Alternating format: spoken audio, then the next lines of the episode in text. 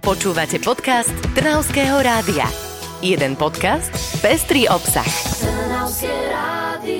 Keď sa dnes prechádzame cez centrum Trnavy, tak trojičné námestie si už ani nevieme predstaviť bez jeho dominanty, bez trojičky, alebo oficiálne bez súsošia Najsvetejšej trojice. Pred 30 rokmi to bolo však úplne inak. A ak ste sa teraz zháčili, počúvajte ďalej. S konzistoričkou Emiliou Valachovičovou preberieme trojičku od A po Z a prechádzka po Trnave už nikdy nebude možno taká ako kedysi. Emily, ahoj. Ahojte. Povedzme si najprv, že prečo vôbec máme v Trnave trojičku? Určite to súvisí s uh, silným bojom rekatolizácie u nás v Uhorsku. Je to obdobie 16. a 17. storočia, kedy sa na trón dostali po bitke pri Moháči Habsburgovci a tí silno presadzovali katolické myšlienky v zemiach, ktorých pôsobili. Jeden z tých hlavných dôvodov bol ten, že ak máte jednotné náboženstvo vo všetkých krajinách a máte vlastne jednotné hodnoty, tak sa ľahšie ovládajú potom krajiny, aj keď ich je viacej. A pokiaľ mali vládnuť jedna rodina a toľkým ľuďom, tak určite bolo dôležité aj aby bolo jedno základné náboženstvo. A keďže 16. storočie je hodne ovplyvnené aj šírením nových myšlienok protestantov, teda evanielikov, či už augsburského alebo kalvinského vierovýznania, tak museli vlastne Habsburgovci nejako proti tomuto zasiahnuť, silno držať opraty v tých svojich krajinách práve rekatolizáciou alebo pre presadzovania práve rímskokatolickej viery. To robili viacerými spôsobmi a používajú na to viaceré zbrania a práve Trnava bola pre nich veľmi dôležitá práve v tomto boji, pretože bola centrom katolicizmu, keďže sa tu nachádzal úrad arcibiskupa od 16. storočia a zároveň tu z tohoto dôvodu aj založili Augsburgovci univerzitu Trnavskú, ktorá tu pôsobila od roku 1635 a na tejto univerzite vyučovali jezuiti, čo bol vyslovene rád, ktorý vznikol práve preto, aby pomáhali šíreniu rímskokatolickej viery a teda boli takými vzdelanostnými bojovníkmi. To znamená, že šírením teológie a vzdelávania práve šírili aj tú katolickú vieru. Keďže Trnava bola centrom, kde sa všetko dialo, musela teda byť aj tým miestom, kde práve musel vzniknúť ďalší taký symbol Rekatolizácia to bolo práve Mariánsky stĺp, alebo v našej podobe to bolo skôr súsošie a nielen teda s panou Máriou, ale aj s Najsvetejšou trojicou, ktorá panu Máriu korunovala. To znamená, že keď bola umiestnená takéto súsošie do centra na hlavné námestie, ak to zoberieme, že to bolo miesto, kde sa konali trhy pravidelné, kde prišiel každý návštevník, tak to bol taký ten styčený bod, veľmi monumentálny, ktorý ukazoval každému, kto prišiel prvýkrát do mesta, že toto je katolické mesto, tuto teda protestanti nenajdu svoj chrám, tu protestant nemá čo robiť, pretože toto je práve to katolické mesto. Vedeli to vtedy ľudia úplne jednoznačne takto odčítať z toho umenia alebo z toho, čo tá trojička zvýrazňuje? Áno, vzhľadom na to, že ľudia nevedeli všetci v tom čase písať a čítať, tak práve sa používali rôzne takéto symboly, ktoré mali všetkému napovedať. Tieto symboly ich významy práve dávali napríklad jezuiti, ktorí vytvorili celý ikonologický obraz toho, čo má znamenať Tori svety a čo má znamenať vlastne takýto stĺp v centre mesta, ale zároveň som chcela len povedať k tomu, že ešte je dôležitý taký ten faktor, že nesmieme si predstaviť tú Trnavu, ako ju vidíme dnes s tými panelákmi, ale skôr ako mestečko, ktoré je na rovíne, je, sú tu nejaké hradby, ktoré prevyšuje práve toto súso Miloše, čiže bolo takou dominantou v tom čase a z diaľky viditeľnou, lebo mala 4 metre, čiže bola dosť viditeľná. Mne ešte napadla taká otázka, že sa mi celkom výzor trojičky spája s ďalšou sochou, ktorú nájdeme na Mikulášskom námestí. Majú nejakú spojitosť alebo vôbec? Takže začala by som úplne, že od začiatku, že prečo v podstate tí Habsburgovci sa rozhodli vytvárať takéto súsošia po mestách a zároveň ako sa to ďalej rozvíjalo. Určite veľmi dôležitým faktorom bolo to, že tieto stĺpy mali tak takú inšpiráciu ešte v rímskej ríši, čo je teda hodne ďaleko, ale vtedy práve Rímania, keď dobili nejaké územie, tak tam postavili tzv. výťazné stĺpy, čo bol teda jednoduchý stĺp, kde na vrchole bol či už nejaký bojovník alebo nejaký iný symbol a práve toto sa prenieslo potom do toho katolického umenia, ktoré malo teda tú svoju ikonografiu, ktorá bola ustálená na Tridentskom koncile. Tento koncil bol veľmi dôležitý, pretože tam sa vzýšli zástupcovia svetskej aj cirkevnej moci a tam sa rozhodlo o veľmi veľa veciach, hlavne o tom, a akým spôsobom sa bude vyvíjať ďalej Európa a presadzovanie teda aj e, katolickej viery. Tento Tridentský koncil trval od roku 1545 do roku 1563 a jeho cieľom bolo hlavne teda e, potreba reforiem a tej vnútornej obrody cirkvy ako reakcia na šírenie idei reformácie. A jedno teda z tých zasadnutí rozhodlo o prijati dekrétu o uctievaní svetcov, relikví a obrazov, čím sa umelecké diela s náboženskou tematikou mali stať nástrojom na šírenie novej zbožnosti, ktoré hlásala návrat starším vieroučným zásadám katolickej cirkvi. To znamená, že každý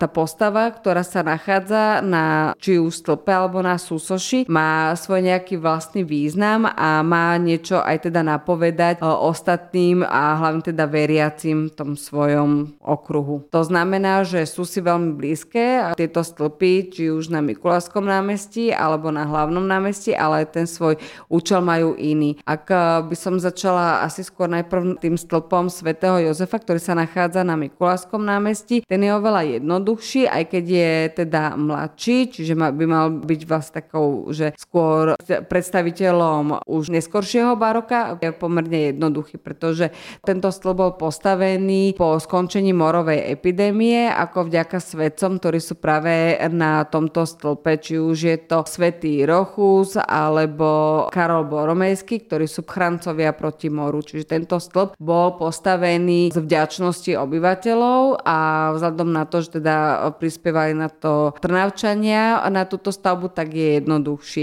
Na stavbu Súsošia, Najsvetejšej Trojice, prispieval nielen mesto, ale zároveň aj arcibiskup, tak preto vlastne je taký honosnejší. Ak sa pozriem teda historicky na vývoj týchto marianských stĺpov, tak práve tento stĺp v Trnave patrí medzi jedno z prvých monumentálnych stĺpov u nás e, vôbec na Slovensku. Tá dominantou tohto stĺpa je Pana Mária, ktorá je korunovaná Najsvetejšou Trojicou a keď e, si vypočujete tento podcast a potom si pôjdete ten stĺp pozrieť, tak určite dávam do pozornosti si všimnúť, že tá Najsvetejšia Trojica je tak neprirodzene dlhšia, čiže je taká vyššia oproti tej Panne Márie, čiže je ešte nad ňou a tým, že majú také predlžené tela, tak majú aj takú nadprirodzenú podobu, tu presne takú, ako majú vyjadrovať. Korunu Panu Máriu, ktorá je veľmi dôležitá v tej našej ikonológii Slovenska, pretože ona je aj patronkou Slovenska, preto sa nachádza nielen na tomto súsoši, ale aj na meskej veži a teda zároveň aj na ďalších iných uh, symboloch. Okrem teda tejto Pany Márie sa potom na postavcoch nachádzajú ďalší svetci, ktorí mali mesto Trnava chrániť a to pred uh, viacerými pohromami. No už vieme, že od stredoveku aj počas celého novoveku ľudia mali najväčší strach z chorôb a epidémií. Predtým mala chrániť sveta Agáta a pred morom sveta Rozalia, ktorá sa nachádza v hrobke na tomto postavci v ležiacej polohe. Poznáte ju podľa rúží, ktoré má okolo hlavy. Ďalšou veľkou pohromou pre mesta boli požiare. Pred požiarom má chrániť e, svätý Florian, to je vlastne ten svetec, tá, tá postava, ktorá je v rímskom vojenskom odeve a hasí dom s krčahom vody. A ďalšími dvoma svetcami sú svätý Anton Paduánsky, ten na tomto súsoši je otočený smerom k františkánskému kostolu, pretože ten pochádza z radu františkánov. Tohto svetca si vydobili františkáni, aby sa na súsoši nachádzal. Anton Paduánsky je veľký pomocník pre tých, ktorí nevedia niečo nájsť, zabudli, kde niečo, nejaký predmet položili. Keď sa k nemu modlia, tak by im mal pomôcť teda tento predmet nájsť. Posledným svetcom je svätý František Saverský, zástupca rádu jezuitov, ktorí teda v Trnave v tomto období pôsobili a zároveň určite boli aj jedni z tých, ktorí práve boli za tú myšlienku postavenia súsošia práve v Trnave. Okrem týchto svetcov potom ešte v nižšej časti na postavci sa nachádzajú kartuše, kde sú vyobrazené Imakuláta, erb mesta Trnava, erb Uhorska a ešte erb biskupa Štefana Dolného, čiže to sú všetci tí, ktorí sa vlastne zaslúžili za postavenie daného súsošia. Toto súsošie teda malo veľmi dôležitú funkciu práve tuto na tom hlavnom námestí, či už teda v tom symbolickom prenesení ako mesta katolického, zároveň bolo aj symbolom ochrancu obyvateľov Trnavy pred chorobami, požiarmi a teda zároveň najväčším ochrancom Slovenska Pána Mária. Zároveň bola aj takým symbolom toho, ako mesto sa dokázalo v nejakej myšlienke zhodnúť a pevne za tým ísť, pretože jeden z takých tých najviac finančne zaťažujúcich stavieb boli určite takéto súsošia, ktoré nemali pre mesto žiadnu inú funkciu, iba tú okrasnú. A dokázali vlastne na to nájsť trnavé peniaze, aby niečo takéto honosné postavili. Doplním, že teda toto súsošie má 4 metre. Kto to financoval, sme si už povedali. Vieme, že z čoho je vyrobené, alebo kto bol architekt. Toto súsošie vyrobené z vápenca, čiže z materiálu, ktorý je v blízkom okolí dostupný, že nemusel ešte sa zvyšovať náklady práve na dovoz materiálu. Tento materiál, ktorý sa používal na stavbe a pracovná sila, to platilo mesto Trnava a samotného kamenára platil potom arcibiskup a kamenárom bol Jan Krištof Kien, o ktorom samozrejme tým, že to nebol nejaká taká veľká funkcia, tak vieme z archívnych dokumentov pomerne málo, takže nevieme ani, ak mal ďalšie inú prácu, ani tak, koľko za to dostal, ani či vlastne v Trnave predtým pôsobil. Je super, že vlastne poznáme vôbec jeho meno. Hovorili sme si o tom, že toto súsošie malo symbolickú funkciu, ale konali sa niekedy napríklad okolo neho nejaké podujatia alebo masové modlitby alebo niečo podobné? Tým, že bol v centre mesta a tak tá hodnota toho súsošia bola ešte zvýšená tým, že napríklad mestská studňa bola hneď v tesnej blízkosti. To znamená, že každý, kto si išiel po vodu alebo niečo potreboval, tak vždy museli ísť okolo toho súsošia a samozrejme modlitby boli realizované aj v minulosti. Pri tých veľkých pohromách, ak boli v meste, tak sa sústredili práve v tejto časti. Aj samotný obraz Pany Márie Trnavskej pri veľkej epidémii preniesli z, pri procesii z kostola svätého Mikuláša k súsošiu Najsvetejšej Trojice. Zároveň aj dneska vlastne slúži to súsošie ako miesto stretávania sa a modlitieb za nenarodené deti. Áno, je tam fotka, ale inokedy tam boli aj iné fotografie, napríklad po vražde Jana Kuciaka Martiny Kušnírovej. Takisto tam bolo také malé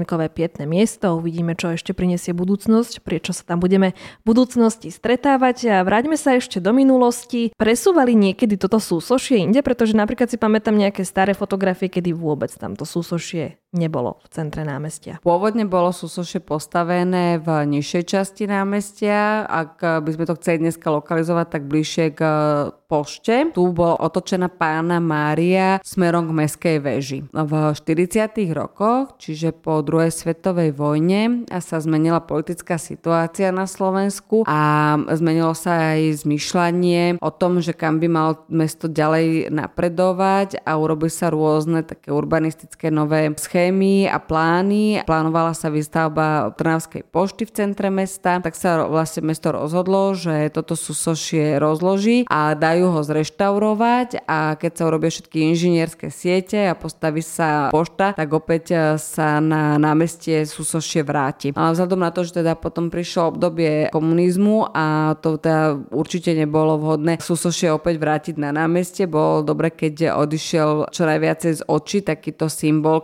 katolícky, tak ani mesto a v podstate ani obyvateľ nemali nejak veľmi nekričali za tým, aby sa súsošie naspäť vrátilo. No a samozrejme, keď v roku 1990 prišlo k uvoľneniu, tak bolo len otázkou času, kedy opäť sa Susošie vráti naspäť na námestie. 21. novembra 1993 bolo slávnostne odhalené a posvetené toto súsošie, čiže znovu bolo navratené na námestie, aj keď teda do je v vyššej časti. Pána Maria je v súčasnosti otočená ku kostolu svätého Mikuláša, čiže celá tá pozícia sa zmenila. Celá tá výstavba trvala preto tak dlho, pretože to súsoše bolo rozobrané na viacero malých častí, ktoré boli uložené či už v záhrade Západoslovenského múzea v Trnave alebo na dvore Spolku svätého Vojtecha a na rôznych iných lokalitách. Pomaly zub času sa na tomto súsoši prejavoval, takže boli dlhavé reštaurátorské práce, dokonca aj niektoré časti daného súsošia sa nám nezachovali a museli byť nahradené kópiami, aby teda mali tú podobu, ktorú pôvodne súsošie malo a aby mohlo teda na tom námestí stať a byť opäť symbolom mesta a jeho dominantov. Dominantou je toto súsošie dodnes už 30 rokov na svojom staronovom miestočku a dodnes je aj miestom stretávania sa. My sme radi, že ste sa dnes stretli s nami prostredníctvom podcastu. Emily, ďakujeme za rozhovor. Ja ďakujem za pozvanie. A tešíme sa na ďalšie stretnutia pri podcastoch. Ahoj. Počúvali ste podcast Trnavského rádia. www.trnavskeradio.sk